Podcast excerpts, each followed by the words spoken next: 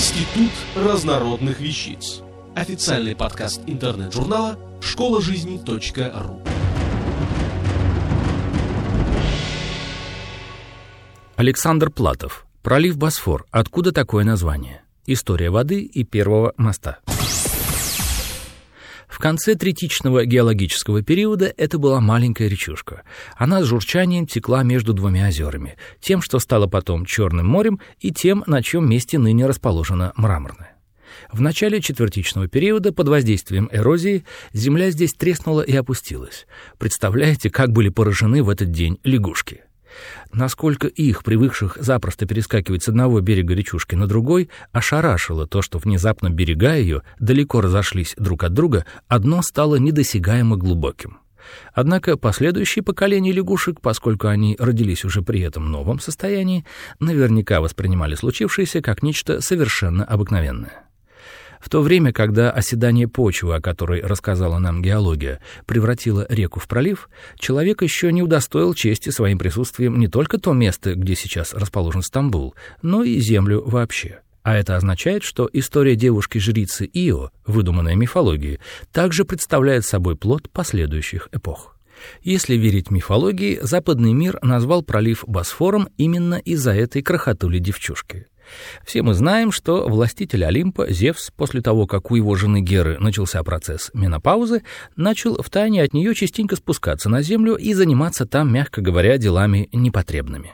Так он завлек в свои сети и Ио, исполнив с ней желаемое. А затем, чтобы уберечь Ио от гнева своей жены, превратил девчушку в белую корову. Но Геру провести не удалось. Она напускает на корову слепней. Те больно жалят, корова от них убегает, достигает берегов пролива. Здесь Ио находит место, где можно перебраться через него, и, перейдя, обретает себе убежище там, где ныне расположен Кадыкей, район Стамбула в азиатской части города. Вот так, по мнению языковедов, и появилось название Босфор, что в переводе с греческого означает «коровий брод». А Ио потом перебралась в Египет, вернула себе человеческий облик и нашла своего пожилого возлюбленного, Зевса. На берегах Нила, на Злогере, они провели свой второй медовый месяц.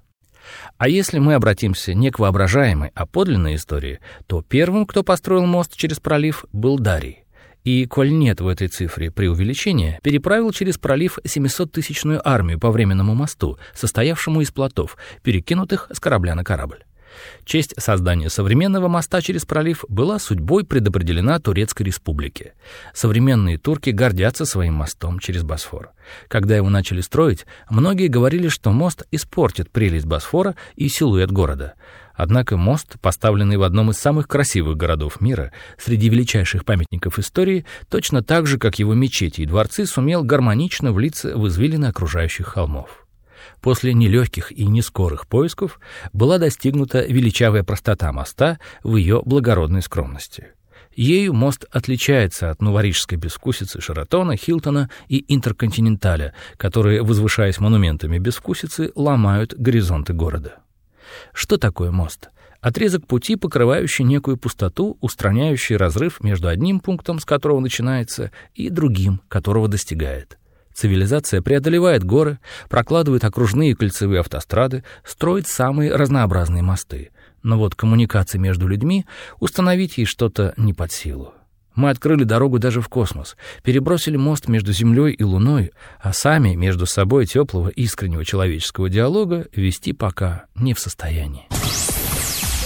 Автор статьи «Пролив Босфор. Откуда такое название? История воды и первого моста» Александр Платов. Текст читал Дмитрий Креминский. Институт разнородных вещиц. Официальный подкаст интернет-журнала школа